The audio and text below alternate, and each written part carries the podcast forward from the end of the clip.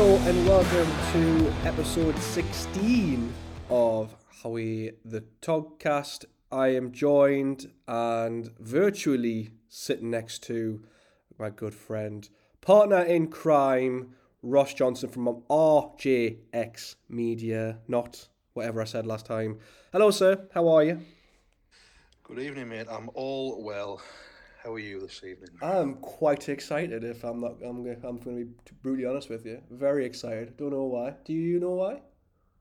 I know it's actually came around. We've uh, we're going to be joined by our first guest on the pod. We are. Uh, we thought we'd go in really high end, and then we've been kind of looking forward to hearing all about it. So, yeah, it's going to be a, a good one. Really looking forward to it. Yeah, I think um, our guest for for this episode can tailor between both worlds, mostly for videography. But I know that this guest has dabbled in photography and videography, but kind of like leaned more towards videography.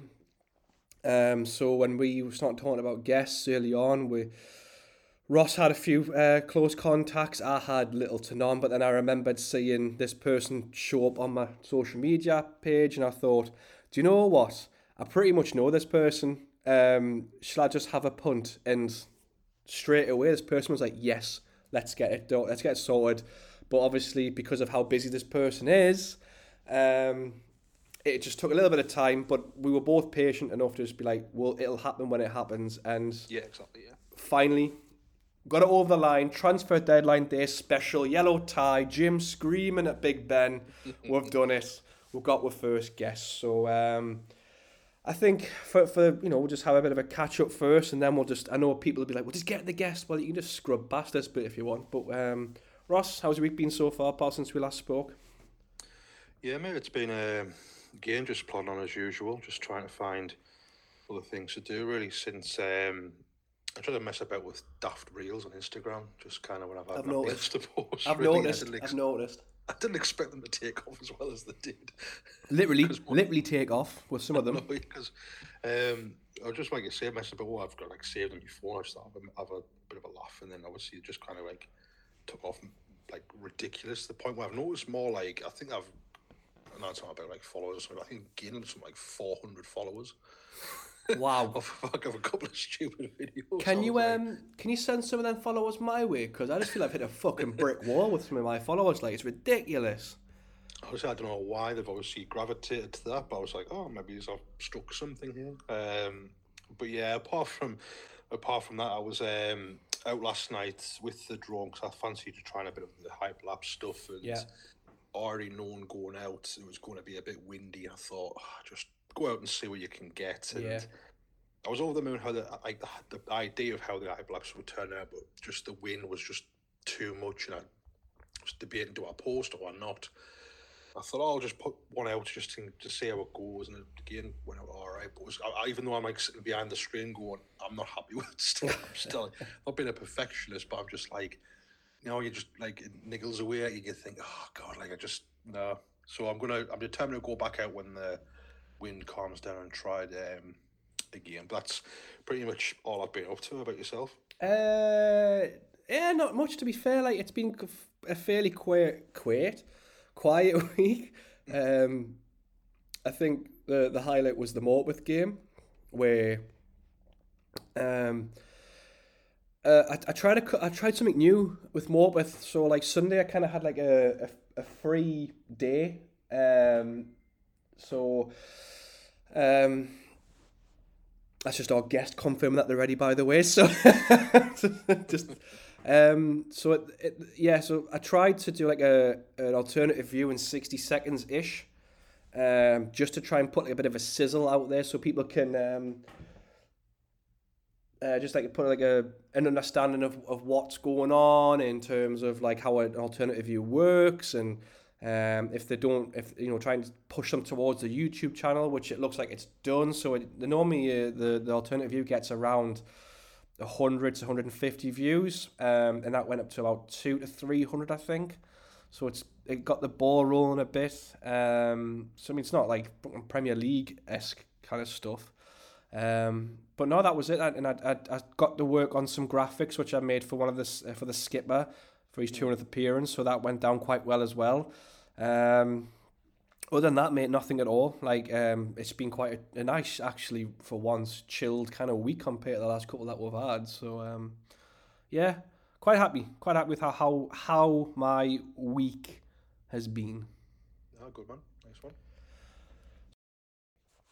So, as I've, we mentioned, just going off our little chat there, Ross, we got our very first special guest.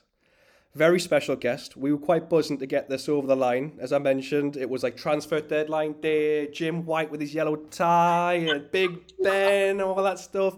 Ladies and gentlemen, we've got a huge guest in Amy Davies. How are you? Good. That was a good intro. That I'm, I'm going to record that and have it as me uh, ringtone. Put it as a testimonial. I like it. Yes, absolutely. We sign off on that what altogether, don't we, Ross? You do better intros than I do. I always balls them up. so you- you're much more better at words than I am. So I Ross was Ross loves to you s- do it. Ross loves to say that he's sitting next to me, which is a bit weird because I'm in like one part of the northeast and he's in a completely different area in the northeast. well, on my screen, it looks like you are because you're both next to each other. Oh. So, and you've both got the same sort of backdrop. So, Yeah, well, he's got definitely he's he got nicer pictures, so he's got nicer pictures. But put a few pictures on your wall. Amy, thank you so much for agreeing to be our first guest on Oh, How the thank you for having me on. It's a pleasure. I've never done like spoke about my video experience before, so it'll be interesting to. Well, I have spoke about it, but you know, never been on a podcast like this where you speak about your video stuff. So Well, that's what, that's what I want to get you on for because me and Ross would know you and people who may know the name through Wrexham. Um, through all the work you do at Wrexham, it's it's it's quite a small club run by some very well unknown uh, owners. You would you would like to think. So um, we'll get, we'll get onto that subject later on in the podcast. But I think to to fire the first question is for me is what made you pick up the camera? It's quite easy to ask you how did it all start and things like that, and when it was the first time you made a video. But for me, is when did you pick up the camera and think, shit, I quite like this.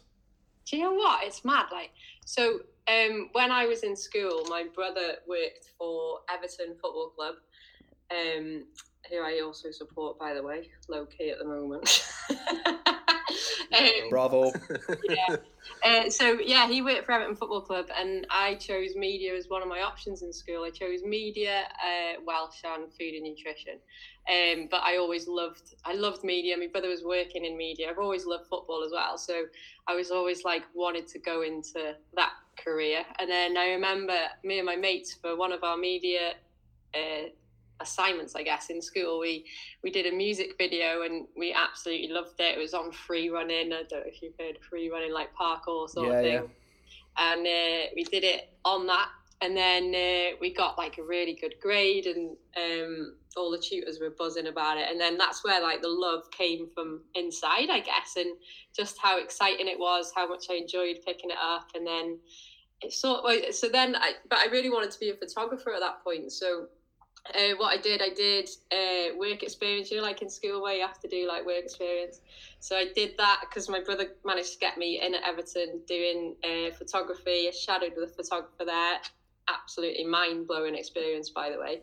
It was, you know, like when you're 50, I was 15 at the time, and then going into like the club where I'd had a season ticket for years, loved them, wanted to play for the women's team, and literally just uh, like, oh, it's just amazing. And then, so after that, loved it. And then I shadowed the photographer on a few games, and it was amazing. And then I went to media, uh, went to college and did it in college, and then sort of loved photography, but sort of stemmed more, dabbled into more of like the video side, and then took that way instead, I guess. Just telling me life story now, but you've got a next question. It's going to be that. no, no, no, no, no, Amy. We do like a nearly two-hour podcast, so you're absolutely fine to just talk for as long as you need to. Don't Yeah. worry. Regret Yeah, just, just that. vent as much as you want, yeah. yeah, just just go for it. So, when you were like going through those phases of like dabbling in between like photography and videography, was there a point where you kind of met a crossroads and just thought, like, oh, I like this? What like if like for photography purposes, you, you went to Everton, so it was it was your, your favorite club. You followed Yeah. the club you grew up with and followed to this day, unfortunately. Um, was there a point where you got to a crossroads and just thought, do you know what? I do love photography, but the video stuff's kind of just a little bit cooler. Yeah, I think it was when I got to uni, you know, well, I did photography was like my final project in college and then went to uni and I did television production and technology in uni, which is obviously a lot more video based. I actually started off, I chose film and photography as an option, but it was so boring. It was in like, and it, well, it was in like an art school. So, you know, I'm used to like upbeat I like it upbeat, and then it was very boring. And no offense to the tutors, but they weren't a vibe that was upbeat, if that makes sense. So, yeah. um, yeah. So then I changed to TV production and technology, and I suppose because then that's all video production stuff. That's what made me then take that passion, and I start. Me and my friends started um, uh, business in uni um, and started doing stuff alongside our uni courses. And I, at the time, I really wanted to go into music. Uh, I loved film and music because we'd film like, do you know, like, have you ever seen like, you know, like BBC Studio, yeah. like the Live Lounge on YouTube and that? So we had like a studio with all the lighting rigs, like Vision Mixer, like a proper studio it was and uh, we'd get bands in each week and then we'd film the bands and then that would get live streamed onto youtube and absolutely like loved it. Like I think with music, because obviously you get lost in music anyway, being able to film that and then give that to people watching, you know, play around with different light flares and um, different shots and stuff of the singers um, so yeah, alongside that, me and my mate started a business. We did our first business was so at the time my brother was working for an estate agency in Manchester. So he got us in and we made like a massive uh, video production, like different videos for different sales and all, yeah. you know, different sides of the business. And then uh, we went on tour with a band. Like we were contacting all these different bands, like just messaging them, like people who weren't big like that were lower, you know, or people that were like supporting bigger bands. Um, we're like, oh, we'll get this break. Like, and then there was this one band, and uh, we contacted them, and they were like, oh yeah, that'd be ace. So then we went on tour with this band. Like, it was only a really small tour, but we went to like a couple of gigs with them. Absolutely loved it. Like, you know, like when you've got a love for something and you can put. You two do anyway, but like when you've got a love for something, you can then do it as a job. It's like, well, I followed that yeah. on. Did you feel like you had um, more? You just going back when you said you had like you felt a bit more frustrating working with like the tutors at the university. Did you find more you had a lot more creative freedom to do what you wanted to do rather than kind of be sitting that generic classroom type vibe? In in when I changed courses, you mean or? You said before, like you were just in a classroom and the tutors were the kind that you weren't getting the vibe with there. So when you went on tour with this band, you felt like you could put more of your own stamp on it. Was that more? Yeah, no, it was more so like it was just uh, being truthfully honest. Like when you go in there, it's just like really depressing. And then the other, like it was an old building. Um, you know, I feel like it hasn't. The tutors have been there for years. They weren't like current. So then when I changed this other course, the tutors were younger. You know, he'd worked for he'd worked on um, Wild at Heart, so he'd been to Africa, and you know, I, that that inspired me quite a bit to be fair. But um, yeah, so it was much more like you know on your wavelength going into uni having a bit more freedom. I feel like a lot of people I spoke to about this said that they didn't learn much at uni, like because I'm a tutor as well, so like I, I teach college kids now, um, and like I say to them, like when you go to uni, you make it, you know, you need to. It's more student led, isn't it? Basically, yeah. so I learned more from doing stuff on the side, and then learning from your mistakes, and then trial and error, I guess, like doing it. Um, I learned more from that. I feel than what I did in uni, but like you go to uni for I suppose the theory aspect, really, isn't it? Yeah, I, I, I, when you were sort of talking about how the lecturers were like quite boring, and I was just nodding agree. I was nodding there because I was just because I did sports journalism as a degree, Did you? Yeah, I just totally regret. Totally regret. that? Sunderland, University of Sunderland. Sorry, Ross. It was. I know you feel a bit left out yeah, pal. You can be the University of Life if you want to be I in it. You know. I'm- university, it just never appealed to me. Uh, But you know, like you're so like a lot of my students say now, like, oh, I don't want to go to uni, and I do say like you don't need to go to uni. No. Like what you should do now, like they've got equipment in in college, and they should. I'm trying to prepare them because based on like the experiences I've had, I guess, um, you've got tutors now who can give you the knowledge and you know the support to be able to go freelance as soon as they leave to save you going to uni. And I think because this is such a creative industry, I feel like it's, you know, it's quite like controversial saying there, in it. Like, I don't feel like you need to go to uni to be able to do it. If you've got like a passion for something, I don't feel like going to uni. Sometimes people need to go to uni to, you know, grow and um, mature, I guess, and get different experiences in in whatever. But I feel like in this industry because it's so creative, like you've either got it or you have to work to get it and want to Yeah. get it, haven't you? Oh so yeah. like not going to uni, like I'm guessing you've not been to uni. That's what I was getting. I haven't no. So it was never like I just never like aspired like oh, I need to go like follow on from school and all the way through to go to university. I just thought I'll just like, crack on in life and see what happens. And then this kind of got lumbered with me over the course of just had taken an interest and then grown from there. So without any university background, any media, any training like that, I've just kind of just go fell down the YouTube rabbit hole and hope for the best. Really. yeah, I love that.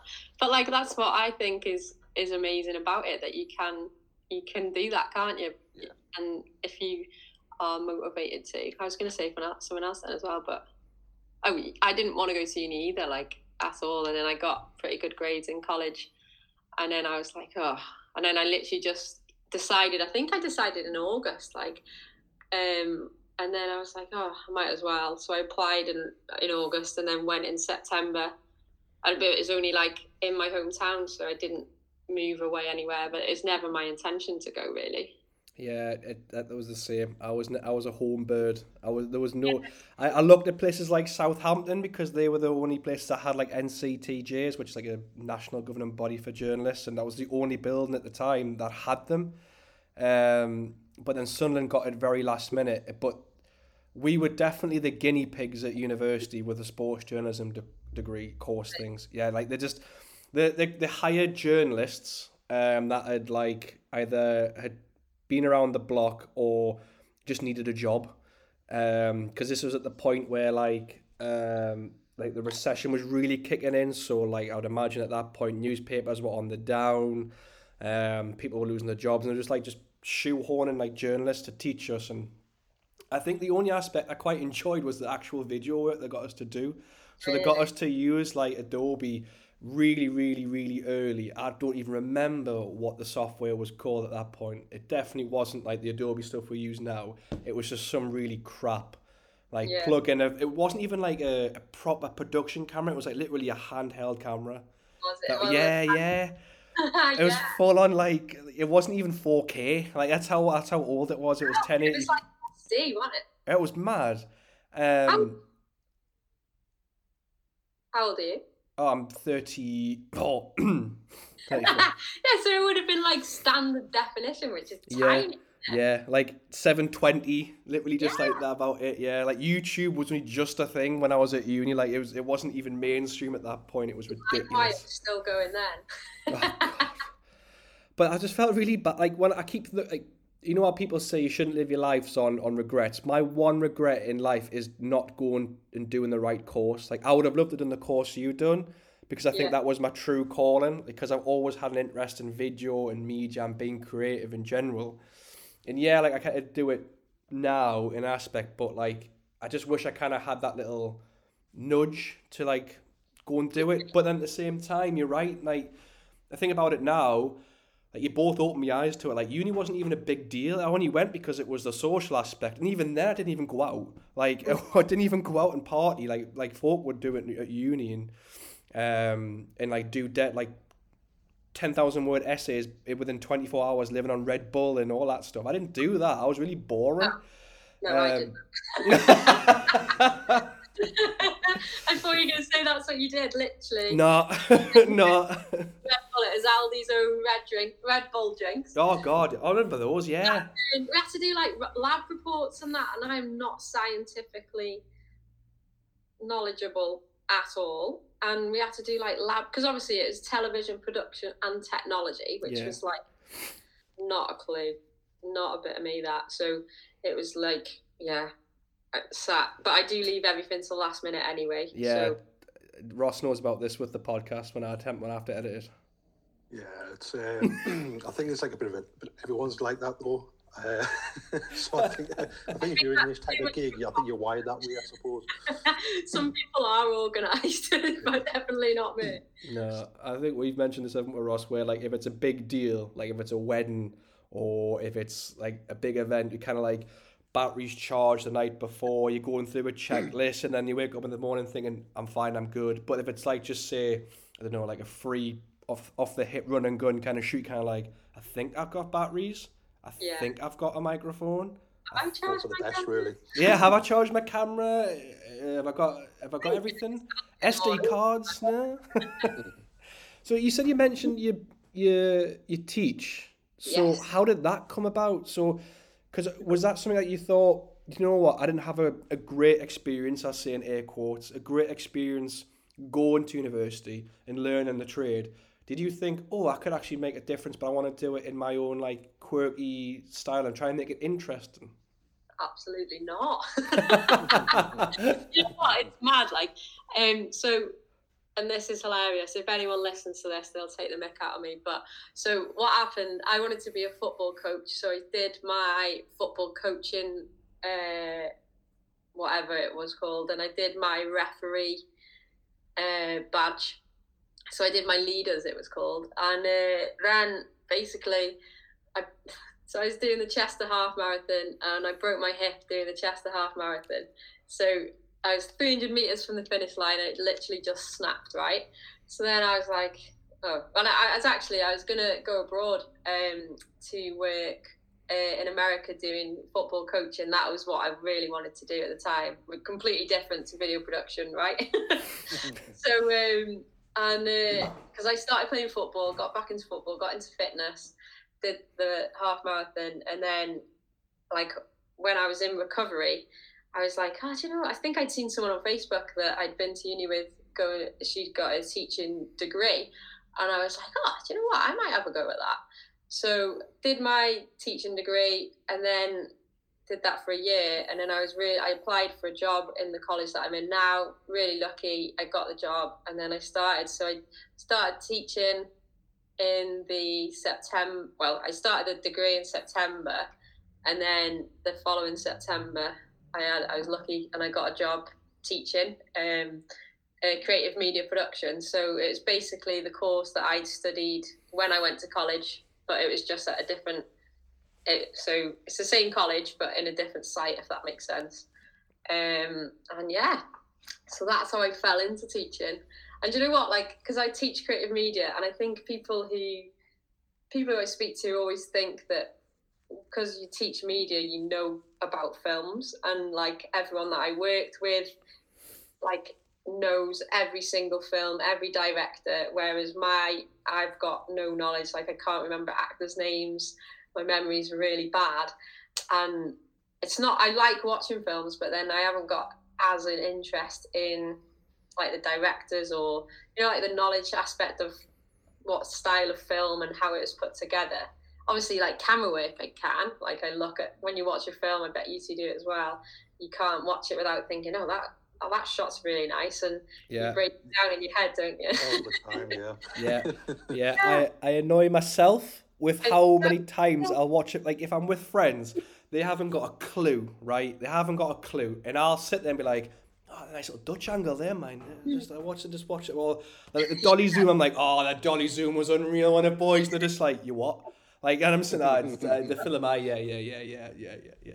Like just things like that. I'm honestly, it's the same with photography as well. Like if I get out with the camera, I'd be like, "That's a good leading line, that mind." Oh, that's a good frame within a frame, that mind. Do you know what I mean? Like Ross, you, you gotta relate to that way. Every time you go out with like say your partner and the kids, you know, you kind of go, "Kids, hang on a minute," and you just Yeah, that's yeah, a, it's, I think it's just the way your, your your brain changes from like before you actually started doing all this. You just probably watch a movie and think, oh, you know, good to see you. You should enjoy the movie. Now it's like you start like thinking outside, it's like when you're watching different scenes, how to film that, what's going on here, and all. So you start like over analysing the whole movie rather than just sitting back and enjoying it. like, oh, that continuity was bad there. Why have they used that lighting? Oh, that's why. Do you Yeah. know what I mean? Yeah, like I, I- I keep watching things like the Corridor Crew where they like break down CGI stuff, and it's like they'll they'll show you different shots of how how the CGI was made, but also how it was shot at the same time. Oh, so I, I honestly every Saturday YouTube Corridor Crew, I just sit and watch for like twenty minutes watching these guys break down visual effects. Are you I- getting paid for that sponsor there or what? I have. I haven't got a clue what they're talking about, by the way, because I can't do visual effects whatsoever. Oh, But just enough. watching them break it down and make things like Marvel gory, like I- I'm all in for that. Like just just quirky things like that for me. It, it's. But I know what you mean when it comes to watching for like with films as well. Like people go, oh, you need to watch Pulp Fiction. I'm like, uh, nah, I haven't seen it. Um, Yeah, I, I that's it. And then they, they like skip me like well, that I don't know films and I don't know directors. And then like I remember someone said to me when I, well one of my colleagues now he said to me when I first started, "Oh, what's your favorite film?" So when I was a kid, right, I used to watch Baby's Day Out all the time, Brilliant. all the time, love it. and then he was like, "Oh, what's your favorite film?" So I was like, eh, "No, I, used to love Baby's Day Out." So obviously they were all taking the mick out of me then. But um, like it's so difficult. Like so anyway, so then me teaching, I always found it hard. So I've been there six years now, and I always find it always found it hard knowing what my thing was to be able to teach them because I was sort of teaching them stuff that I didn't wasn't completely experienced in. Do you know what I mean? Yeah. So, like teaching stuff on like the narrative and stuff like that, not a clue. So I'd have to like research it and then share it, I guess. And um, that's what I always found difficult. Whereas over the past two years or so, I can now I've found that actually I don't need to teach them the film side. I'm I'm quite happy with me not knowing about that. I can teach them the aspect of being what I do and my experiences and you know being able to instead of being a filmmaker like a content creator instead and I think that's what that's what I'm trying to get into their heads now like you can go out and make this much money filming a wedding on the weekend whilst doing your job and I think slowly getting into their heads slowly. But uh, the, yeah the motivation in like students now is I think it's since COVID it's like really gone down a bit do you know what I mean in terms of motivation and what they want to do I guess. I suppose they don't want to they don't really want to do much other than the the bare minimum I guess Do without sounding harsh. No, there's a, some that are really passionate some are like really thingy No, I know what you mean. Do you think that's because of like people like wait, you know, us who have like kind of grafted a little bit and tried to learn the trade as we've gone on and put the work into it, whether it's like me and you, Ross, going on YouTube or yourself, Amy, going through like the learning and development side of it through the Union College. Do you think people just want like the instant success? Because I've Yeah. no, I've noticed so many times where people will start like say a YouTube channel, and I did this when I started one years ago. Like the the driving factor was they want a million subscribers like that. They want to be a KSI. They want to be a part of the Sidemen or whatnot, or whoever, or like a Peter McKinnon, um, and they, they just want to have like hundred thousand subscribers, just like that. And they don't realize that there's graft. That you've got to graft. You've got to work to get where you want to be. Um, but then, have you noticed that as well? Where just like so, even with without sounding harsh, like some of the students would have just thought, "Well, I'm not getting as, as far as I want to be as quickly as, as I wanted to be, so therefore, I'm out." Have you experienced that? Is that what you? Is that is that fair to say? It's mad you say that because we were talking to a student the other day and um, we had to sit down with him and he was like, I want to be a graphic designer. So the course is creative media, so they do graphic design, video photography, you know, all of it really. And uh, he was like, I want to be a graphic designer, I want to do this. And we were like, we had to say to him, listen, you can't just go from here to here, like from A to to Z, really, isn't Yeah. it? Like to be a graphic designer, you have to take each step along the way. And then we were like, you have to understand that you can't just be a graphic designer like that. You have to go through each step to get there initially. And I think, you know, part of it, like a lot of them in COVID got given their GCSEs to them, you know, and got given grades and stuff, and you know everything's instant now, isn't it? Like everything on online, instant. You want something, you can get it straight away, and uh, really short reels because they don't want to watch a long. Well, I'm the same. Like I don't want to watch a longer video to to get what I want. Like Yeah. but you'll skip to what you want to be able to to get the information. But I think it's you know social media and partially you know they have been given their GCSEs to them and they feel like it's, it's not all of them, but you know some students are like they do want it straight away and Mm. don't realize that they have to have to work to get it. Like you say, this one student said to me a couple of years ago, like, "Oh, you're lucky you are to get where you are. You, well, you know, you're lucky to work for Wrexham." And I was like, "Actually, I worked pretty hard to, to get where I am, and I think Well, that's if you could get everything handed to you, wouldn't it? It'd be, it would be fantastic. It'd be, I'd love that. easier. Oh yeah. Same. Same. The world would be a much better place if you could just get things handed to you on a plate and you have to do nothing. it would be amazing." But yeah, like some of them don't understand that you do have to work pretty hard to to get what you want. I guess. So, So from, oh, sorry, I Ross, was go gonna on. say, So from, so from from the side of uni, where did it, you see you toured with um did you do like multiple different bands? Did that kind of like go from there? or Was it just like a one-off thing? Or? Uh, so that was like one band, Hunter and the Bear. They're called. They're called Daytime TV now, uh, and they're quite folky, like a bit country. They changed their vibe completely now to like more rocky. Um, but we did two. So when we say tour, like we did two gigs. So they went. One was in London, um, in Camden, and uh, the other one, I think we went. It's God, I can't remember. Um, but there was like three locations, so we would drive uh, and meet them at the gig. Uh, we did one in Manchester, and then there was one like in Birmingham Way somewhere, I think. Yeah, so we went on tour with them, and I would what I wanted to do is go on tour with Ed Sheeran. Like at the time, I was obsessed with Ed Sheeran or Passenger. I don't know if you've heard of Passenger. He sings "Let It Go." I'm not going to sing it. on it. I'm Ed Sheeran, yes. Ed, Ross has got a great story about Ed Sheeran, by the way. Oh, yeah, go on. Oh, oh god.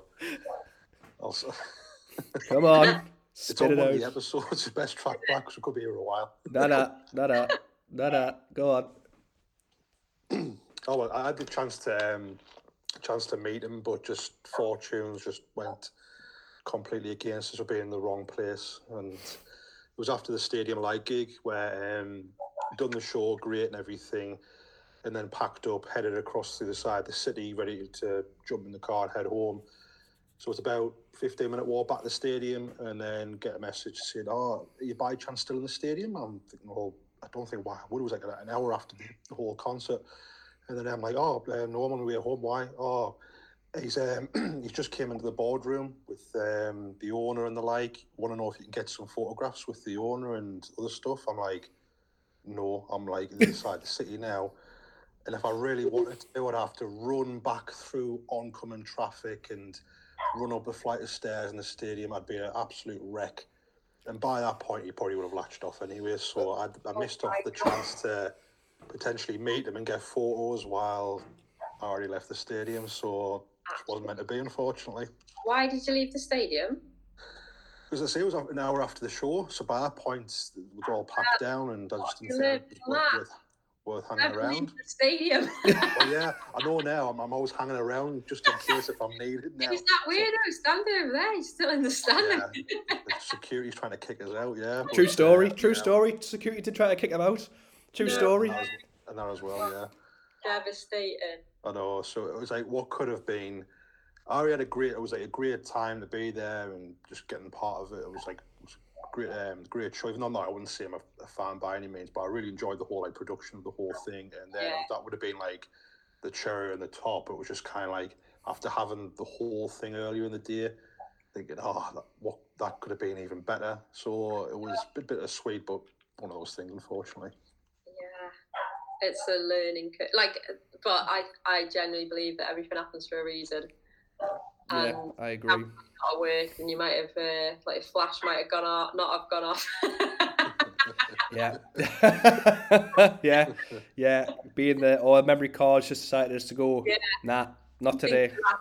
So there you go. no, no, it happens. No, it did. It, it definitely happens. I, I definitely think that everything happens for a reason. Even at the time, it makes you want to scream out loud. Like, yeah. you've, like you've got like you've you thought you've got like a money shot of a clip, and you thought that's gonna go viral, and then you'll go back and you'll go to the editing bay or the suite and you'll pop it in. It'll be like, nah, your card's knackered, mate, and you're like, Killed it, didn't it?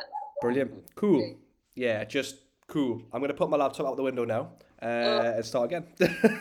Or like it doesn't save, and then Premiere closes, and it's like ah. Have you ever have you ever like filmed like say like um like before Wrexham maybe or even at Wrexham like when you fil- where you thought you filmed a goal and then you've like pressed the button like just not even looking at it think you filmed it you've pressed it you look down and it's like just finished recording and you Yes. haven't got the clip of the goal So you then press record, thinking you record. Well, Yeah. press stop, thinking you're recording, yeah and then boom, it's recording. I've started using. So my camera's been sent. Well, my camera got sent off to get fixed, and um, I was using a different camera, and uh, like on the screen, you can press like stop and play at the same, like stop and record on the screen. But my other camera didn't do that. So then when I'm holding it, it's actually not recording because well, I've knocked it. Well, so he's gone. oh great Like that Ro- story. We've lost Ross. he didn't like that one, did he? He's like, nah, fuck this. No, that's a shit story. I'll, I'll... He's back. No, he's back. No idea what happened there. You could have just continued. I'd have just jumped in later on. Don't worry about it. no, we just thought that you, you thought that uh, Amy's story was just so shit about the camera. You just went, nah, I'm out here. Like, just You both froze on my screen, so I'm like, oh, Well, you had your eyes closed, and I was like, bloody hell, he's really had a bad experience. It's not working, on he? we both did the same. I was like, oh shit, the hamsters fell off the wheel here. My internet connection's gone down. Oh, it's funny. sorry, Amy. You were saying about your camera. Basically, I have had that experience, and um, it's the same with the. Because obviously, when you're filming football, you just have to be on high alert all the time, don't you? So there's been times where goals come out of nowhere, and I'm like, yeah, oh my god. So then I luckily they have the highlights, so I can just use use that footage. But it is devastating when it happens because like you just want to die, don't you? yeah, yeah. Uh, it, it's one of the things I'm trying to do with Morpeth at the minute is just like put my phone away because I'm really bad for like just like because sometimes I'll be sitting there going right. So how's Sunderland doing? Ah, okay, right, okay, fair enough. Or I'll like get messages or emails. and I'm like, ah, right, okay. And then next thing you know, I hear like a, oh, get in. I'll be like, oh, shit. Oh, fuck. And like, me media manager Ross is like, you need to pat this shit in. Like, just I need you to get goals because that's what sells shirts and that's what gets the reels going. That's what all like the insights go off. And I'm like, ah, okay, no, no, no, no, no. Yeah, so I've I've really tried to like hone in on just making sure my my phone is in a bag on my back pocket Don't get and I'm just yeah, basically that's all it is. Just don't get distracted because I've got like a camera to take pictures and the camera to film it. So it's really like trying to have a toss up between what's more important. Obviously, the video is more important, but at the same time, for myself, I want to get some stills at the same time. Uh, it, it's just it, yeah. I mean, even though the club's got its own photographer, I still take pictures, and I don't know why. You need to decide which ones you're more passionate about. I cannot, I cannot, I cannot tell. I, I think personally, the video stuff for me, I enjoy doing that more than I do photography stuff. But then that kind of changes like quite a lot. Ross, has that happened with you as well, pal? Because I know that we, when we've talked, it's like we can't go out and do landscape stuff. Then all of a sudden, we'll go out and do landscape stuff, and then all of a sudden, video takes a back seat, and then something will come up, and we're like, shit, video's back at at it again. And I don't know, Ross. I think so. I'm- I'm predominantly doing more photography side than the video. I want to push and do a lot more video. I've, I've dabbled at doing like some of the stuff for like um, Sunderland's women's team. Had fun doing that, and it's like kind of knowing that I've got like a few ideas I want to do, but then it's trying to get the approval and the access to do it for Sunderland. I could do it for obviously, you know, other local teams I wanted to, but it's like then you you don't have as much kind of passion, and that's just me to want to like implement that on someone else rather than thinking I could do a hopefully I could do a good job with the ideas I want for someone per se, you know. So it's I'm more doing more photography on a week to week basis, but I'm, I'm kind of like wanting to push myself to do a lot more video. Maybe if it's not going to be obviously I don't think it's going to be this year coming to the end of it, but that's my thought process going into 2024. I want to see what can come from that, if anything comes from it anyway. It didn't help that uh, when I saw the launch for the Pocket 3. So I bought the Pocket 3 because I was like, that's what I need at the minute, just because carrying th- like two cameras, it's just too much. I need one or the other.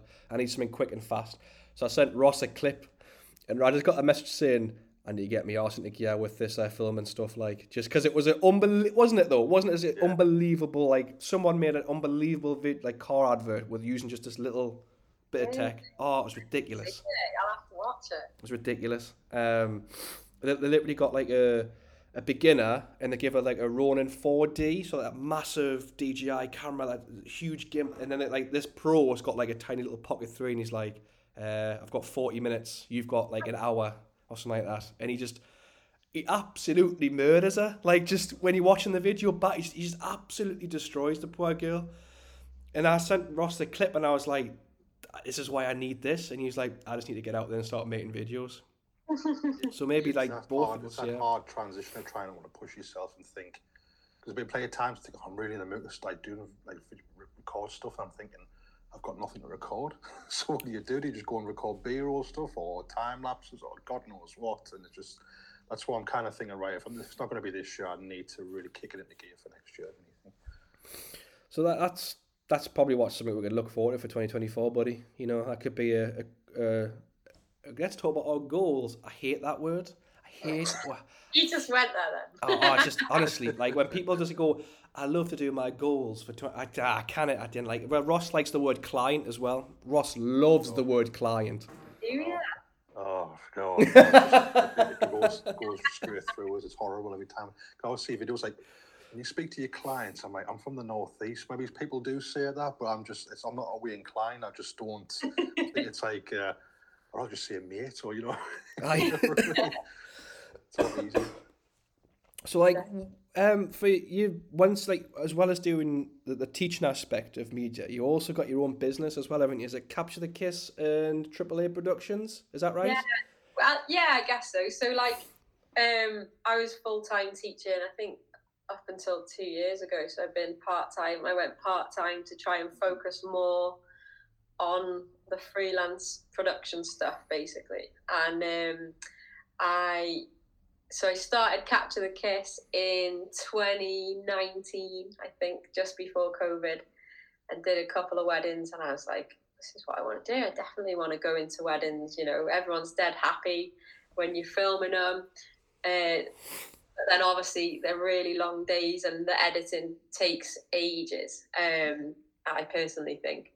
Um, so yeah, so I started Capture the Kiss and then sort of booked some weddings in. And then obviously, when the opportunity came with Wrexham, um, I, I was like, I need to, because I, I, was doing stuff on the side, like video stuff, obviously, Dad, you know, I, I do, I'm, I'm pretty much a yes man. So if anyone says, Oh, do you do this? I'll be like, Yeah.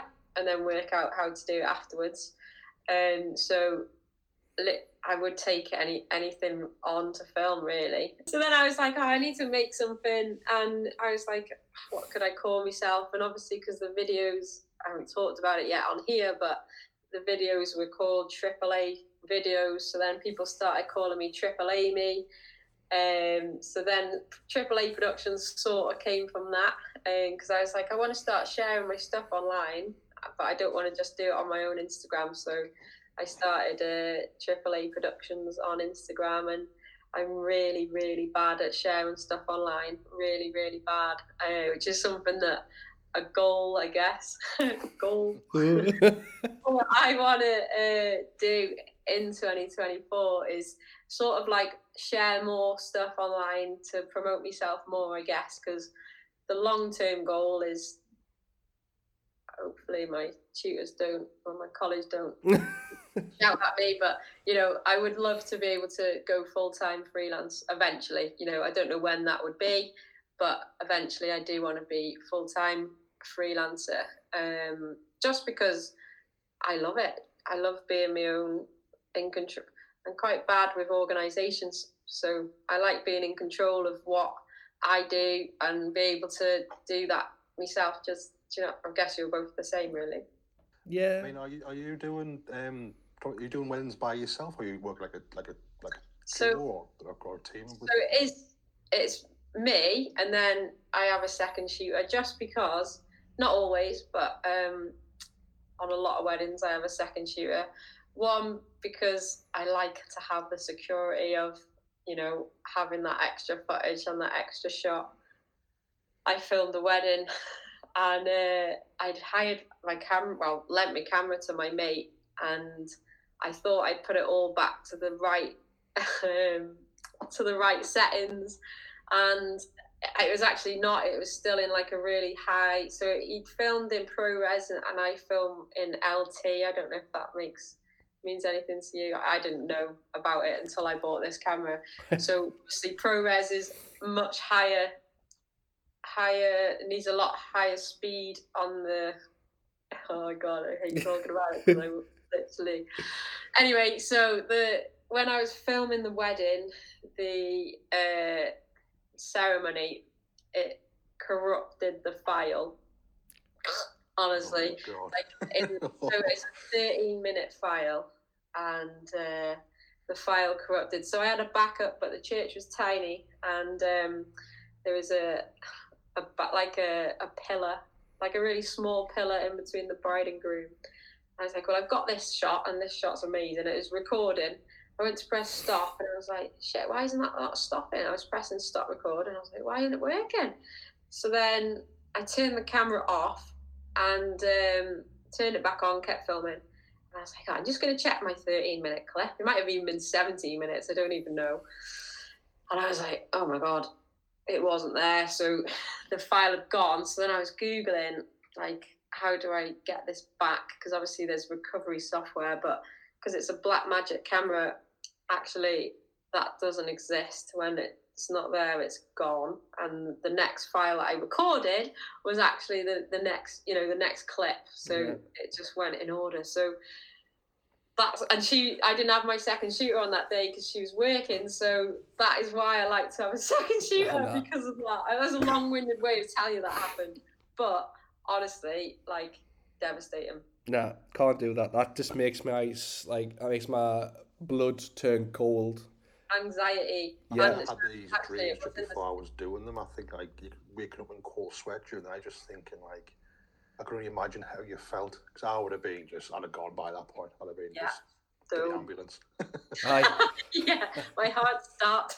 Yeah, just like thanks guys, great day. I'm gonna go now. I fucked it up. Ta. Like yeah, I'd I'd be hiding myself. So Photographers sent me his clip, so it was actually in the summer this year it happened. So I'm currently editing at the moment. So, but I'm going to use do it in a way that is creative, and because they're a really bubbly couple, amazing couple, and um, I'm gonna. I, I, that's where you need to get your creative head on, I guess, and think, right, how am I going to do this to make it quirky? Um, so that's what I'm in the process of at the moment. Nice. I like that. I like how there's always a plan B, where sometimes it's quite easy to be like, right, I fucked it up, therefore it's it's done. Like I fucked it up, like it's it's done. I can't finish the video. Or if it's, I'm, if I'm gonna finish the video, um, I have to make the couple aware that I have royally balls this up and that I have missed this specific shot. But the fact that you've got a plan B in motion, I quite Yeah. like that because some couples can be very like, if you don't get this shot, I'm not paying you. Um, or if you approach them to say, look, I've made a mistake. Can we try this to make it a bit different? And sometimes they'll be like, oh God, yeah, it's fine, yeah. Other times, it's like, nah, if you didn't get the shot, then not You're paying done. Yeah, you're done. Have you ever found like when you started the business, like whether it's like Capture the Kiss or Triple A Productions, and just getting your foot in the door with Wrexham? Have you ever found it like quite tough to get the ball rolling? Because for me personally, when I tried to get going in 2015, uh, I found it really hard, and I didn't know what I was doing per se. So it wasn't just like uh, like prices and stuff like that, it was kind of like, how do I get people to say yes to me compared to other people who may have better equipment? How did you like get your head around that a little bit? So going back to like you saying, like in 2015, that is the same for me. So me and my mate, when we were contacting the bands, we were like, right, we want to do this, and um, with those, do you remember Busted went on tour, like McFly and Busted joined together. So I'd contacted the band that was supporting them, uh, their manager. I'd contacted the that band's manager. I can't remember the band's called now. Um, and I said, listen, do you want us to come and film behind the scenes of the tour?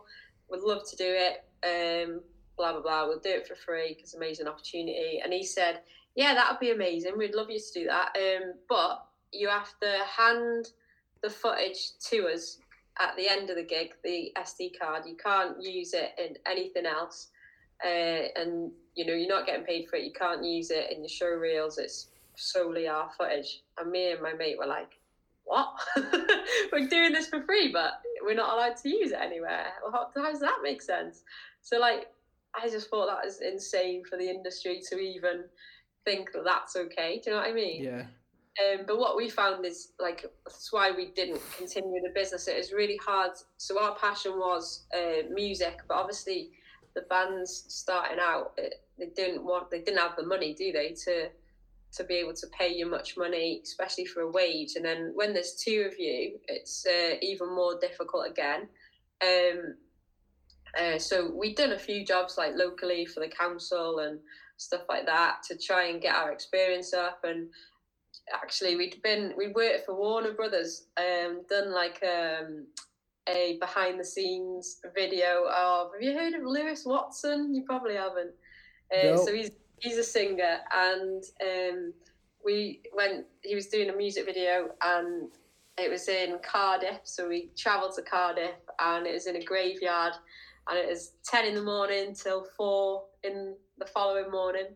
So we filmed all that, absolutely amazing we obviously because we were brand new and at the time we were like what do we charge for this like we just bought new equipment uh, we are just both 18 and we were like oh, you know how what we you know that's amazing and the experiences that we were getting was incredible but then like you it was really difficult to get other work in and and get paid and and I don't know, like like you say, get your foot in the door. And it wasn't even that like people weren't hiring us because you know choosing someone else. It was sort of like even knowing that you were there, I guess.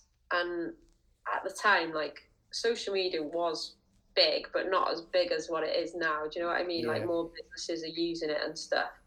And uh, that's what we we found difficult to to get into that. So that's why that sort of fizzled in the end. And and then we both got jobs and and went went from there. And then I sort I suppose like doing when I did the weddings in 2019, that's when I sort of got the love back back again, I guess, to to start doing it on the side and being able to do stuff freelancely, I suppose. Um, so it's not even like you know, there's always going to be competition. Um, and I think in this business, like supporting other people who do what you do and you know i think that's the biggest thing is building your network and have a pool of people where you can go for advice to and be able to talk to. And and it's not even about you know it's healthy competition isn't it? And yeah. uh, you know you're able to then say oh, i'm not available for this job but i've got a pool of other people that i can recommend and and support for. So and I suppose like it's about being approachable and and be able to chat to people and having the right personality and motivation to to make people want you more. I guess that's what I would say. I suppose. So that was like the the freelance and business aspect of it. I think it would be rude not to talk about a certain club that you're involved with. Um, not a very well known club, quite just quite chilled and behind the scenes, nothing too extravagant. Uh, I mean, who am I kidding? It's probably one of the most talked about clubs at the minute because of not just of the owners, but the documentary and yourself as well. Um, I got to, I've got to throw in the first question. How on earth did you get involved with Wrexham before it all kicked off? so I used to play for the Wrexham women, um, and then I was like, I said to the the media, uh, Colin, you know Colin, don't you? I, do know Colin, Colin. Yeah. If you want me to ever do any filming for the men, uh, let me know. You know, I'll bring my camera and I'll have a go. So I was like, so that that's basically what put me in in the step really, and I didn't really know what direction I was going to go in or what I was going to do. I was like, oh, I can just film film the goals from the side and see how it goes from there. I guess I'll you know I'll just do some games for free and then see if you like it.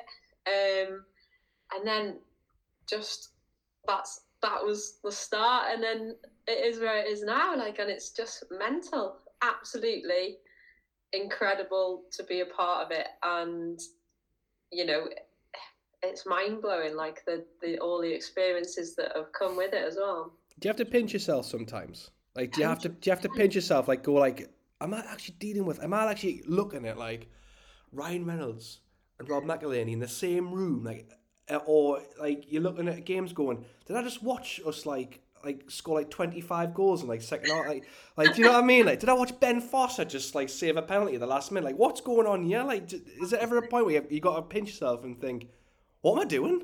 There are so many times that I've had to pinch myself like when you because like when it when you're in it you sort of adrenaline's in and you you have to just focus on doing it. Do you know what I mean and I remember the first time that they came to the racecourse, they came for like a week.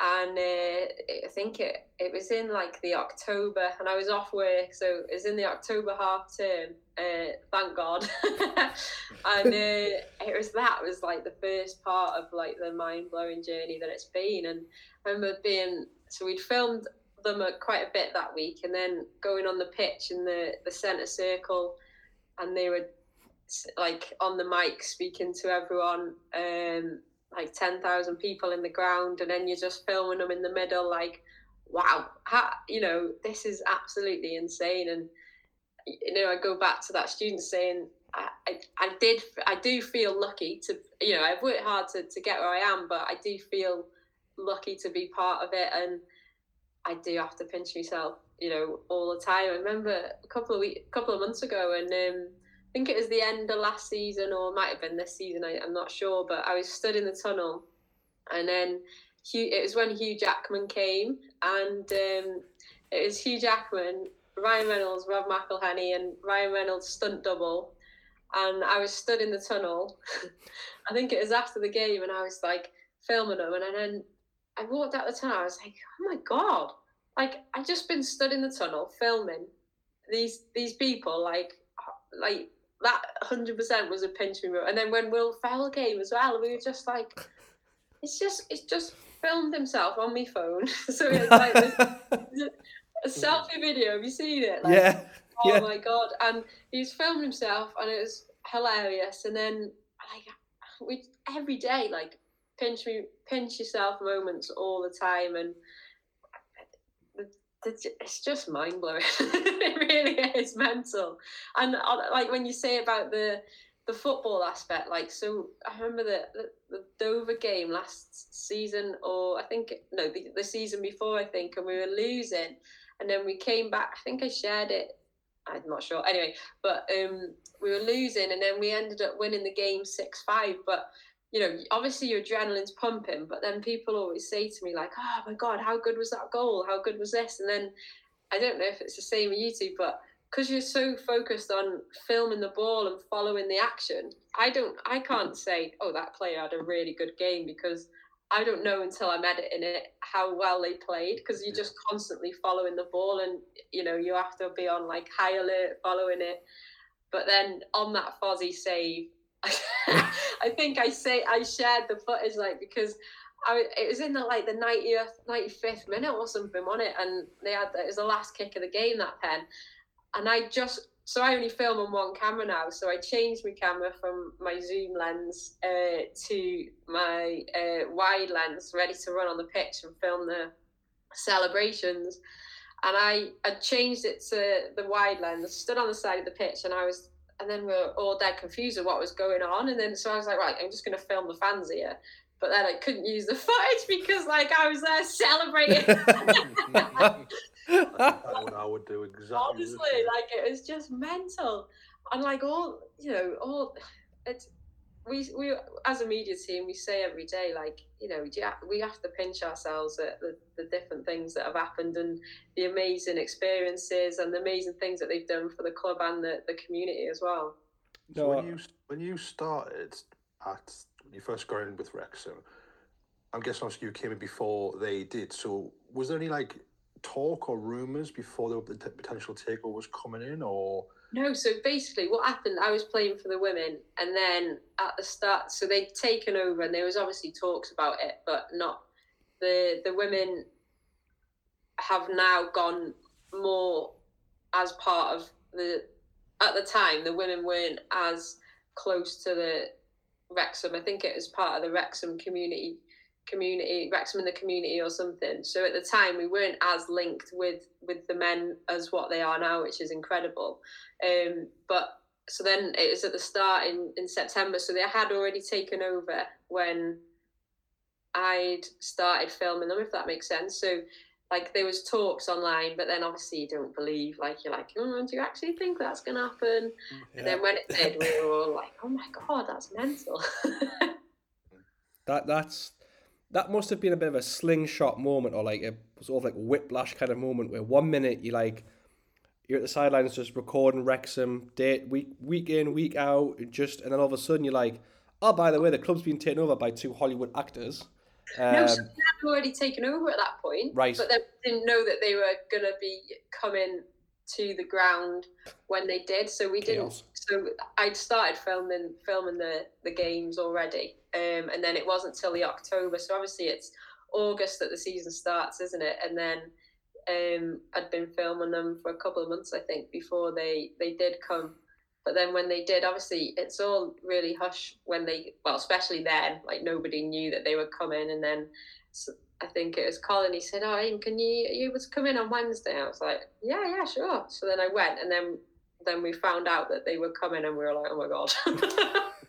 and then like just filming them, filming it was it was wild. It was. see as a comic book fucking nut the fact that you the fact that you got to share a tunnel with Deadpool and Wolverine and at one point I, I'm pretty sure you'd have seen Ant-Man with Paul Rudd there as well at some point I I'm didn't meet him. I was gutted. Oh, I'm not having that. Like, just I'm like sitting there going, how the fuck? Like, just like, like just standing there. Oh, I'm just casually just shared a tunnel with Hugh Jackman. You know, just grew up oh. watching him as Wolverine, and then Deadpool, oh. Ryan Reynolds. I'm just sitting there going, this is ridiculous. he's a, he's a comic note. I've got bloody Deadpool there, Wolverine here, no way. And you're in the tunnel with him. So we're just like, oh great. This is fine. This is fine. Like, if it was me, I'd be. was it?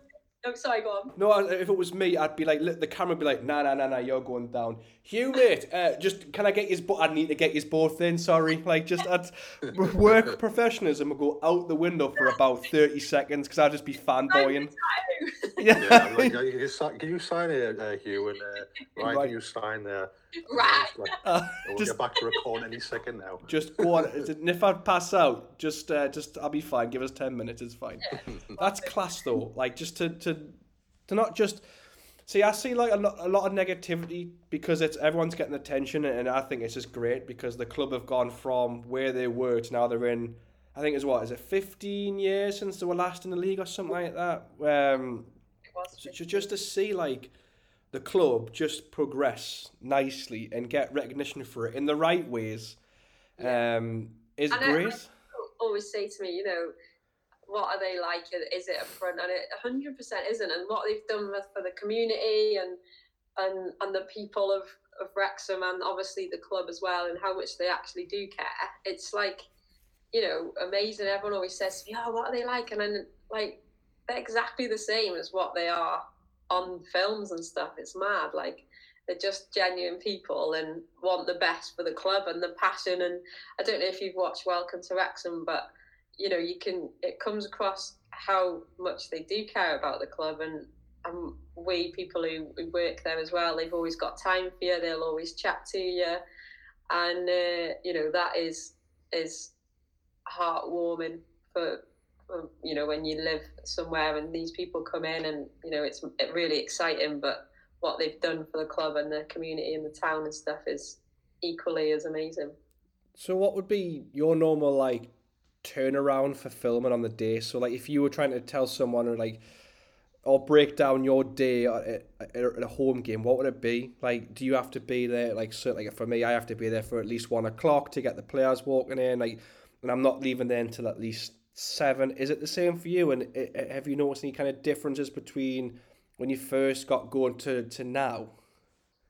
Um. So when I first got going, you know, it's always been like you have to arrive two hours before kickoff, um, and then sort of film you know, warming up and stuff like that. And and then you get the players coming out about ten past two, and then yeah, so it's always been like one o'clock, two hours before kickoff. And then in terms of like, so then after the you've obviously filmed the game, and then there's interviews after, and then I edit the interviews, put them out, and then um, depend. So we always try and get a AAA out by which means access all, all areas just in case someone doesn't know. and we always try and get it out by Wednesday because um, obviously there's the embargo, so you can't post yeah. all the time after, well, on the same day. Um, so then there's been times where I've edited. I think when you know when you've done something for so long, like I've got like a routine now of how I edit and stuff. So there's been times where I've edited in the press room that evening, got it done, got it sent, and like felt amazing that I've done it. And then there's been times where I've done it on the Wednesday, and there's been times where, because I'm like a massive procrastinator, so like I'll sit and I'll go and edit and I'll get distracted and stuff like that. So like if I sit there and know that I have a time when I need to get it out by, I'll sit and then I'll I'll do it. That's uh, that sounds familiar. yeah. That sounds so familiar. Like sometimes yeah, I'm in that boat as well. Like yeah. I always feel like oh, I've got six hours ahead. I've got plenty of other things to do. Then I guess that final hour, it's like oh, oh my god, what am I done? Could have been doing that. Like you just literally blink and go. Wait a minute, where those five hours go? Like, don't six hours. Oh god, honestly.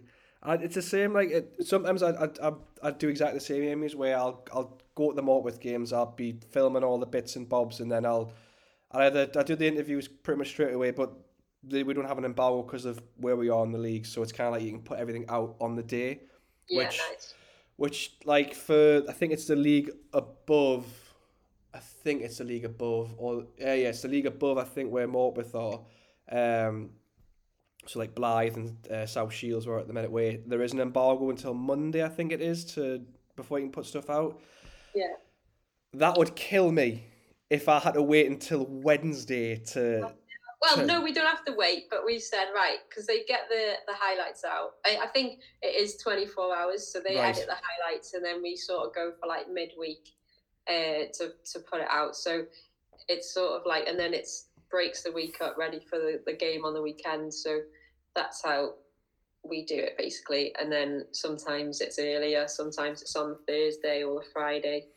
Um, but yeah. And also, if we've got a game on the Tuesday, I was gonna say, It's, like uh, it just depends. Like, but what you feel like you're doing, you two are probably the same. Like, especially last season, we had like Saturday game, Tuesday game, Saturday game, and then I was doing them all, and then it was like, oh my god, like my head was just like ah. all I feel like I'm doing is filming, editing, filming, editing, and um, but then that is it, isn't it? And like, yeah, we we love it, and that's that's how how it's how it's gonna be, which I, I love it. So the editing bit is like annoying sometimes, isn't it? Like. And then for a game like the the Wrexham Dover game where we came back and and um, we were losing. Like I think we were losing five. We were losing quite quite a few goals, and then we ended up winning the game six five. And I was like, right, how am I going to make this creative in terms of the the the AAA? How am I going to make it creative so you know it's more exciting than just the the standard game? And then like the last game of the season, how am I going to make this creative? Like and and catch people's attention from straight away because I I don't weirdly like I, I know that we are, but I don't see myself as a creative person because I sort of just do it. Yeah. Do you know what I mean? Like, and then I think, oh, how can I how can I be creative? Like when I, uh, because you know, because I watch other people's videos and try and get inspired by them, and and then I think, oh God, how can I do this creatively? I find it really difficult to to try and be creative, but what I do is creative, but trying to be creative is is another story. I I think anyway. That's what I feel in my head.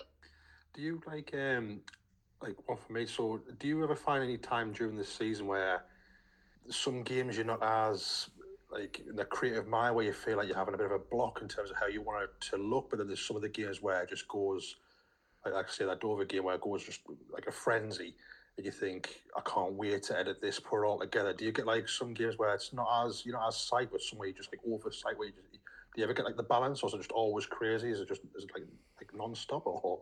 Uh, well, my mind's always crazy to be fair. but like with uh, that one, so with the Dover game and with the Notts County game, so with the Dover one, we'll go to that one. But like everyone was tweeting, like saying, "Oh my god!" Like I knew that it. I knew that with that I could screenshot tweets, add them in, get the interviews with uh, Parky, and then Jordan had an interview, and then they were like uh, saying, "Oh, it's just mind blowing." So then I cut that, and then with the last game of the season, I was like, right, how can I make that a roller coaster of a journey? So I used footage from the last game of the season, the, the year, be- the season before where we'd lost and not got to the playoffs. I used that. I used Parky saying, "Oh, we'll have to do it again next year," and then like replayed it. So it was like an echo sort of thing, and that's how I went with that. And then the the players like lying on the pitch after we just lost, and I was like, right, so that's gonna, you know, that that bit's gonna be really sad because it, it, it is sad. and then yeah. we it, it cuts to like the um the season, well, that game where they're on the well on the all the fans were on the pitch and it's just absolutely mental. so like I, I do find it hard. Like there's some games where you get inspired by like, something happens, and then on other games it's like, how can I be creative with this one? Do you know what I mean? Especially if there's not much exciting parts of the game to add into the AAA, like where like oh god, with that one, like I'm like oh, yeah. oh I'll just have to edit it normally, I guess. Yeah. But when it's like from my side, Michael, for, for you, like, I mean, are you kind of keeping an eye on Wrexham's games? Like, because I'm kind of obviously when I'm on a match day, like with half time where we've been playing, like Sunderland, for example, you know, you check the scores. I'm always like working my way down the leagues. And as every time I see when Wrexham are playing, it's always a high scoring game. And I was just naturally think straight away thinking, you thinking, oh, I bet she's got to work her goals, or you know, it's it's mental. Do you know what it is, right? Because I've been quite lucky to film for Wrexham twice. Um, when they played Blyth up here and when they played Spennymoor up here for pre-season.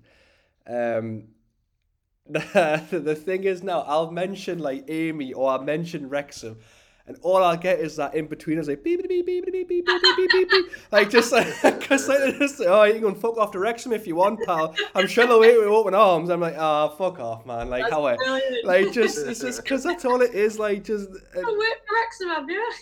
Oh you go oh you know Ryan do you? Ah oh, good for you. Oh go on you can go with them if you want. Fucking hell. Like honestly just. Uh, this one of those things where I will keep an eye on Wrexham because because I know Colin. Like we both know Colin quite well. Um, and it's just because of he's been at the club, I think, just before it went mental, and then he's kind of been like thrust into the spotlight as media yeah. manager. To, years, like years. Yeah, like and like um, because when I first met him, he worked in the newspapers covering Man City. Yeah. And then he got like he started like volunteering at Wrexham, and that kind of turned into like a full time role. And then all of a sudden, he's like got like the world's paparazzi and media on his front on the front of the race course, just like. Uh, like when I when I caught up with him at at Spennymoor, I was like, "So any, any news or what?" And like, like, are you busy? And he's just like, like just when he was just talking, yeah, and um, I because because Phil Parkinson was a manager at Sunderland. Um, Ross is probably going to say, well, we'll not speak much of him because it didn't really oh. work out at Sunderland, unfortunately. but like, I was quite looking forward to meeting him at Spennymoor because I knew that it would be fairly quiet, fairly okay. But he had COVID, unfortunately. So um, yeah, I just I just caught up with Con. He was telling us how it was just Me say I've not slept. just, I've just not slept. Like I just I don't know what sleep is anymore. No, that's it. Literally, like that's what because it's always there's always something going on, isn't there? So it's always like just mental. You know what it is though? Every time I've watched, because I watch the documentary, like I love the documentary, and I always it, it's just really sad. It might be sad, it might not be, but I'll always like have like a little like little cat like a little clicker of like there's Amy, there's Colin, there's Amy, there's Colin. Oh, there's Claire. Hey, what's Claire doing? There? Colin and Claire. I'm like, what? Like just Claire's Colin's uh, wife. Yeah, his wife. Um, and I'll like and I'll be like, hey, what's she doing there? Oh, there's Colin again. Like, uh, so it's just mad how like the like. I, I don't feel like I could say, oh, I'm, I'm part of the club. So as a, a tiny one percent of the pie, where I feel like I just like I'm just like it's, it was nice to be part of before, Yeah. even during like the the the mentalness that is of, of what's happened so far. Exactly. Like that's what like with my mum's the same. Like she's always like, "Oh, I just seen you," and then on the final episode, there's it's dead funny. On the final episode, there's a clip of it in the tunnel. I don't know if you've seen I've it. seen it. I know exactly where you're going with this. And then I walk in front, and then I look at the cameraman. I'm like, "Oh, am I? Am I? Am I in your way?" And then they must have nodded, and then you just see me slowly lower so down and out of shot. Out of shot. You can see me. I saw then that. My mate sent me a video and she was laughing her head off because I was just there and then slowly lowered out of shot. Because all, all you see is pink high visions pop out, and then you see the head go turn and go, oh no, am I? And then you kind of just like just so like you know that gif of, of Homer Simpson putting out into the hedge. That's all Yeah, you can just that's all you can do. But literally just you just sinking down out of the frame is brilliant. oh, I literally, there's some shots in that in this season that they've done me dirty. I can film and I'm like, every time I see it, I'm like, oh my god, I need to work on my my concentration face. like, what am I doing? Is that what I look like? I just all I always see is that you with like with the Ronin just doing this. Like we just that's all we can see you doing. With like just holding the camera just like this, and you just. And then filming interviews, I'm like, oh, Amy, you need to sort your face out. you know, oh, from like, from your position, like obviously as things have like the weeks passing, you've obviously been grown to be kind of like you know one of the main people behind the whole like team. How uh, have you had many of like the the Wrexham fans like you know stop and have a good chat with you, or did they always like look out for you and try and get in like in the clips? Was it Coventry away in the cup where? Like, I remember seeing like the crowd look class, obviously for all the celebrations. Like, so are you like, are you getting people to say like, look, at me, like waving arms in the air and all this type of stuff? Are you getting like a lot of recognition from that side of things? do you know it's mad because like even like I get really nervous when I'm filming. So like when I'm filming football, it's fine. But then when I film the fans, I don't know why, but I always get really nervous turning and facing all the fans because obviously there's loads of them. And you just got to sort of like, so I always feel nervous turning and facing the fans. And I always like, oh, but then I've sort of got over that now because you've got to embrace it and be like, why are you getting nervous for this? Like, you just got to push through that, you know, anxiety nerves of looking at all the fans and um the you know the fa- the fans are just unreal you know they'll they'll back them and, and sing all the time and commentary like all chanting and I think there was Notts County maybe it's Notts County there was one game last season and we just scored a, like a last minute winner and then all the fans were chanting to the camera and that's what makes makes the videos in it like that's what they love to see and then on the weekend I was filming and there was like this little kid waving at me and I I love it that, that they interact with the camera and that's what makes you know when the players interact to the camera as well and that's what makes the best footage when you've got people interacting with the camera and um, getting the fans and you know even like like you say like chatting to them and they're just all so, so such amazing people to and I feel like lucky to be a part of it and and for them to the chat to me and, and want to be on film and waving to camera and chanting to camera and stuff like that. I, I love it. It's I mean, it's, it's a great obviously with the way Wrexham's going on the like going on trajectory going the up. I mean, has there been any point where obviously I'm not going to say it's going to be like anything similar, but like let's just plug out say Sheffield Wednesday for example, like all the turmoil and everything that's going on with them. Have you had any moments yourself where things haven't been going right, kind of like club wise, where you're having to record, you're thinking, oh, it's not going to be not going to come out the best this, but uh, have you have you any challenges like that, or just been like constant, just happy, crazy, all that type of stuff? Um, that's a good question. I'm not sure. Like, obviously, it's not always happy. Like a film, you know, it's not always exciting. Well, it is always exciting, but I can't think of any example where it's been in off the top of my head uh, where it's been like you know something that's not where I thought, hmm, God, I don't want to film this. I don't think so. Anyway, I can't think on the top of my head. yeah, no, I don't think there has. Like, you know, every experience, every filming that we've we've done has always been like, wow, it's just you know amazing to be a part of. See, I would, I would, yeah, I, I would love to be that position where you would like turn the camera to the fans and have them interact with it. But Morpeth have none.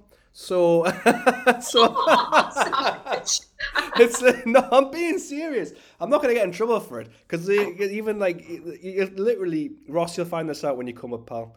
Like you'll go to like a, a midweek game, for instance, where I always quite like midweek games, and I don't know why. I, I prefer them. I, I like midweek games and FA Cup games.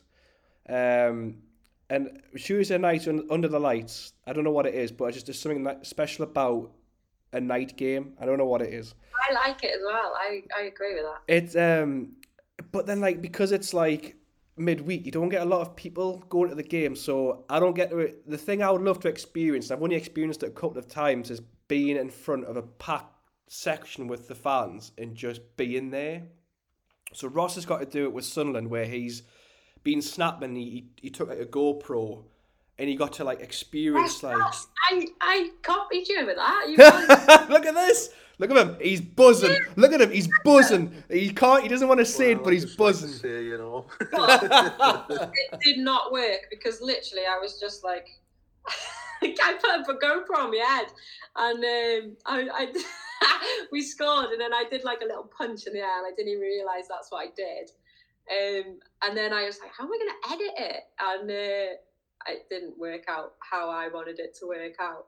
But I was like, oh, that's really cool. I remember you doing it, and I thought it was sick. So yeah, I went to that with just like thinking, oh, I've got free reign here, no problem at all. Getting it out, up and like uploaded, and then getting like the tap on the shoulder from the club saying, uh, you do realise there's an embargo from like is it the EFL or anything like you can't kind of put anything like that. And I'm like just playing dumb, going, oh, I didn't know. I just thought like it wouldn't have been an issue. so like, oh, next time because you you might get sued by you know Sky or BBC or anyone like that. I'm just kind of playing dumb, going. Honestly, I, I genuinely did not know. I just I, went for the, the excitement to get it put up, you know. So. Yeah. Oh, what you put it out like before you were meant. I got you. yeah, I just basically got it edited that that night and thought I couldn't wait to get it out just because obviously the the result came out. At, oh. oh, not again. Uh, for once and just did like you know about too much fun. Ross, you're gonna have to tell that story as much as it was an thrilling story. You have to tell that one again because you, you kind of like jumped in and out, pal. oh, it's fine. We'll just we'll just stay well. We see with uh, this, this connection is the worst. no, I I honestly like because I like I love where the position that Amy's in, where you get to like go to to Wrexham and like have like ten thousand or so just like belt out Wrexham whenever there's a goal or just that pre-match build-up. Like I'd, I'd love to experience that one day. Like, I've only ever experienced it like twice with Morpeth, where it was like, and I know the feeling because like yeah, the hairs in your neck stand up when something goes. Like it's unbelievable. So you get that week in, week out, basically. Yeah. Um, and you know what? Uh, sorry to cut across. No, no. Um, when because we went on pre-season tour to America, and that was like a mind blowing experience as well. I forgot like, about that honestly, it was unbelievable. Like our fans in Wrexham are amazing, and then going over there and hmm. seeing how also amazing them fans are and how much they love it. And like there was fun like we did this Betty Buzz thing and then like there was this fan like oh my god it's Triple Amy and I was like oh my god this is mental. Like absolutely mental. And then we, we were talking to, to a fan like outside one of the grounds and uh, she was talking to us and then she started crying. Like, she was like, oh my God, the team are just doing so amazing. I'm just so proud of you all. Thank you. And we were like, wow, this is unreal. Like, and then you had fans like watching videos and and seeing how to chant and you know what how the tune went and the chants because there was like these little booklets. I've got one somewhere.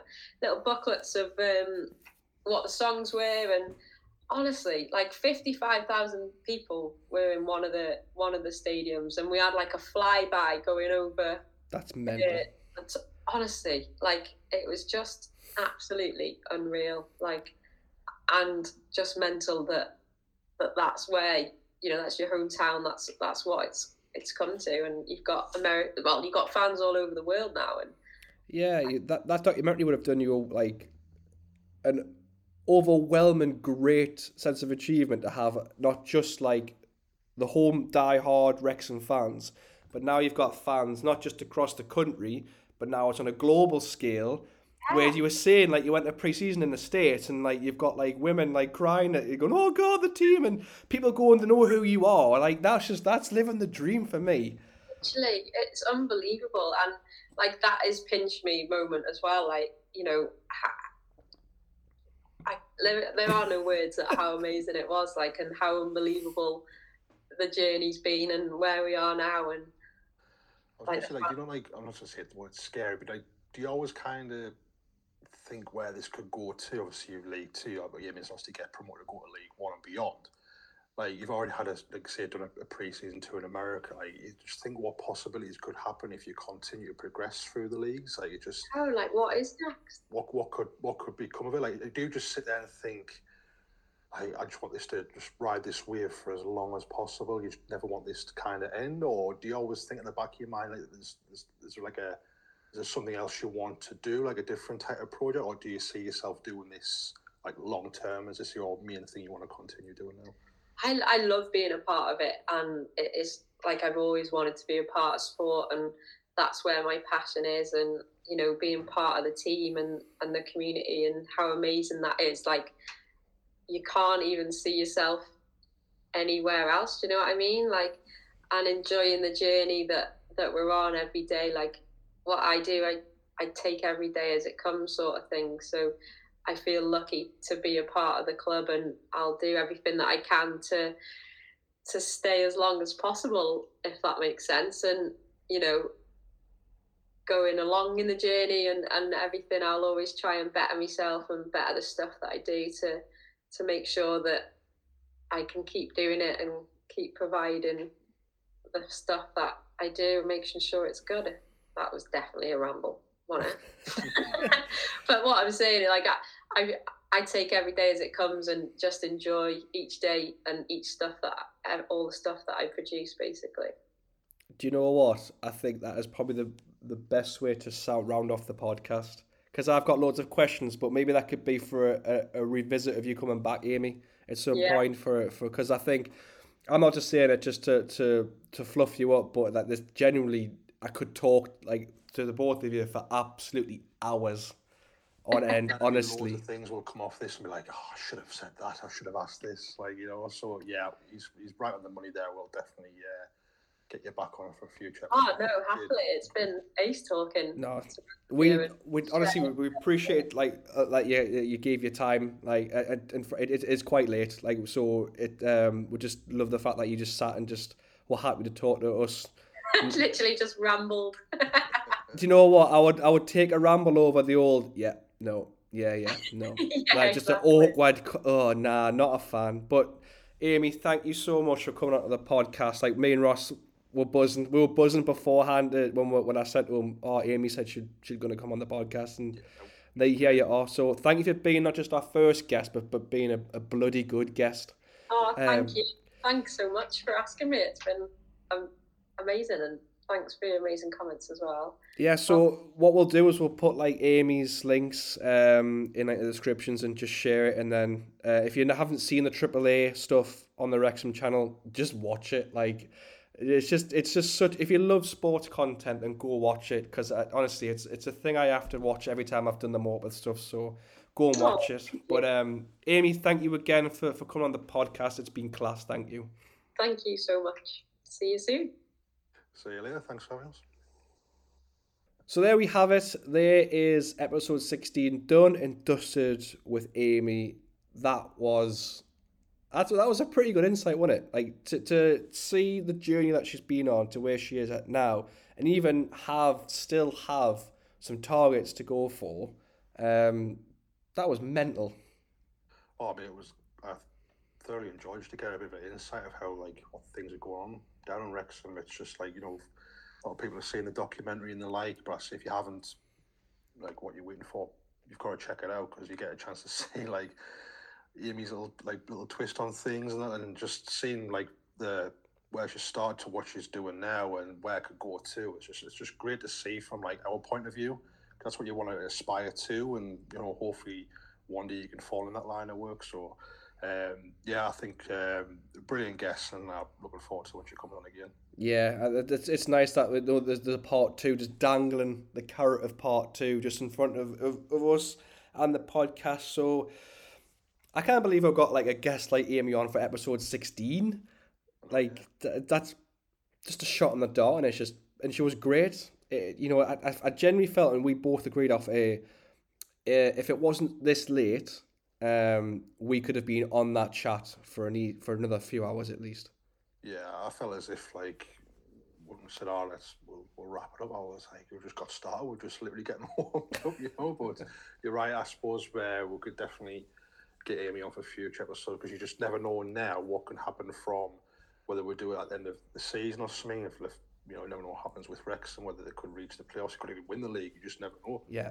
So it'd be uh, definitely get a, another inside scoop on what things have been going on and what other things she may have learned or, or new challenges and the like. So yeah, one hundred percent. I think it's uh, been a brilliant uh, first guest episode around. Yeah, hopefully it's a kind of episode where you listen to it and go, I fancy a bit of that. So um, a quick tip if you did want to get involved with football, I think we've mentioned it before, Ross, is just message the club, and you just never know.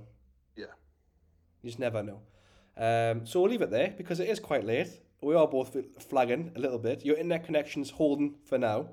And uh, so thanks for listening to that, this episode. If you haven't already, then please do follow the podcast on all the kind of platforms that are available, whether it's Spotify, Apple Podcasts, uh, SoundCloud, Acast, wherever you listen to it. Just give it a follow, give it a like as well. Don't forget to subscribe and all that stuff and rate it.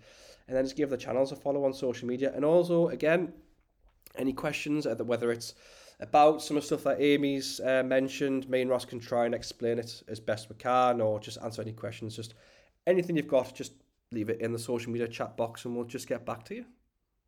Exactly what Michael said. But yeah, share with your mates, share with your family. Again, if you have any questions, you know where we are. Quickly, Ross, what's the plan this week?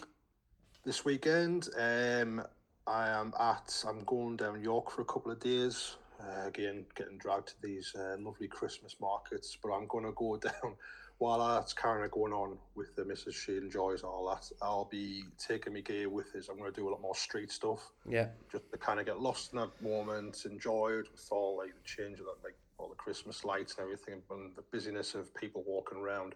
I just want to get back into that like phase where I'm just like not so much in the shadows, far from it, but kind of doing me thing and just yeah. get handed moments and just like, see what I can get from it. And um, yeah, go from there before um, I think is it next Wednesday we're playing Huddersfield at the stadium. So a bit, I'd say downtime, but a bit of like something different to sink my teeth into and then get back ready for the football next week. Yeah. So um, that sounds like a lovely little weekend. That, by the way, wow. you look sound as more excited than I. no, I think for me it's just um, Friday is prep. Saturday is a. I'm going to drive to Hyde United. Um, unfortunately, uh, the Ross is off sick. He took a turn midweek, bless or last week, bless him. So um, I'm I'm I'm down for the old uh, alternative view to film there, and then Sunday's just going to be a day of editing. I think. Um, I don't think I'm going to get a chance to get out with the camera, unfortunately, but as always next week. But uh, that's us in a nutshell for this weekend, in it, pal. It is, mate. Yeah. So once again, thanks for listening. Thanks again to Amy for coming on and being a, a, a terrific sport for being the first guest. Incredible. Incre- how do we match that? I don't know. I don't know. I don't know how better it. I don't know. Nah. Where do we go from here? No idea. I'm sure we'll. I'm sure we'll figure it out. But thanks for listening again. Have a great weekend, and we'll see you next week.